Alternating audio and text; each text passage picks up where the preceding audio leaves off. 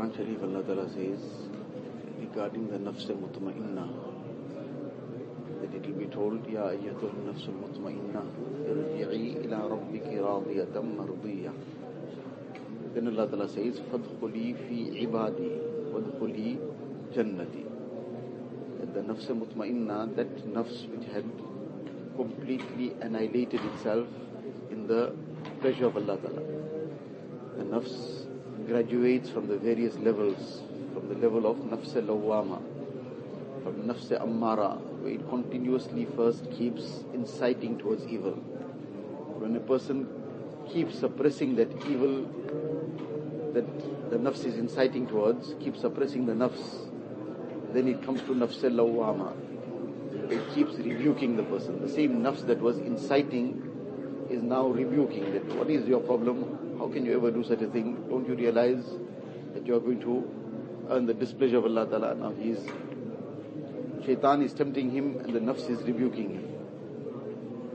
And when he continues suppressing that evil desire that comes, then in time this nafs becomes mutma'inna, where there's complete itminan, meaning complete contentment on the commands of Allah Ta'ala, that becomes a person's first nature. Like when a person is hungry, nobody has to give him any kind of encouragement to go and eat. Person is thirsty, nobody has to give him one bayan that you must now go and drink some water. It becomes a natural thing that he now wants to eat something, he wants to drink something. Likewise, when it is nafs mutma'inna has been attained, then fulfilling the commands of Allah Ta'ala become a person's first nature. He goes towards salah like a hungry person goes towards food. And just as a person naturally detests sin, uh, filth, any dirt, any filth, a person naturally detests it. Likewise, it becomes his first nature to hate sin. That is when this nafs becomes nafs mutma'inna. To some extent, person, for example, person who has grown up with the right ilm, he has been taught this some things are very commonly understood to be very, very detestable. A person who has grown up in that kind of situation, he wasn't exposed to the wrong side of this. And for example, if he passes somewhere where there is a khinzir, a pig, he feels a natural aversion to it. He doesn't feel in any way something comfortable about it.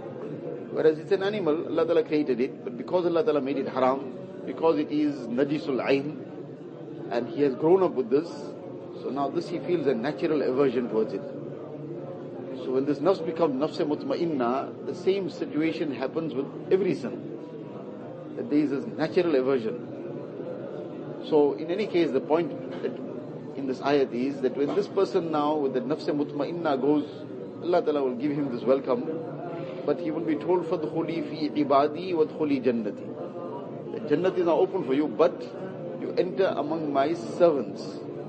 Go and join my servants and go into my Jannat. Before Jannat is mentioned, the special servants of Allah Ta'ala mentioned. Fadkhuli fi ibadi.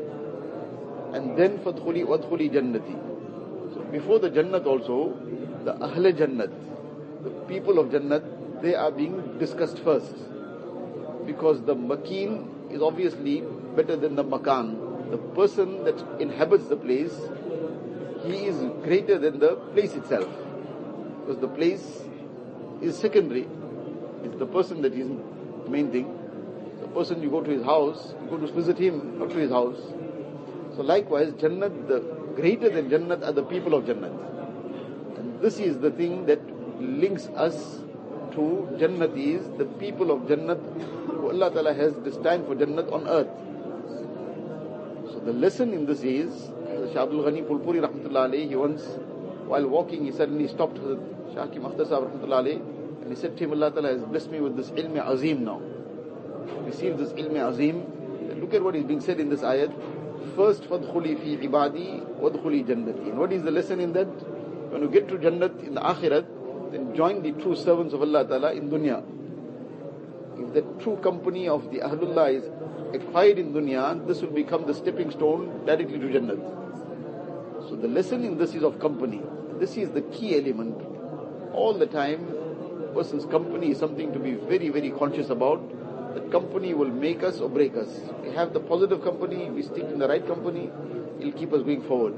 We adopt negative company, negative company, whether it is human company, whether it is human company of some other sort, whether it is some phone company or magazine company or whatever it is, any kind of negative company that is going to take a person in the negative direction. Allah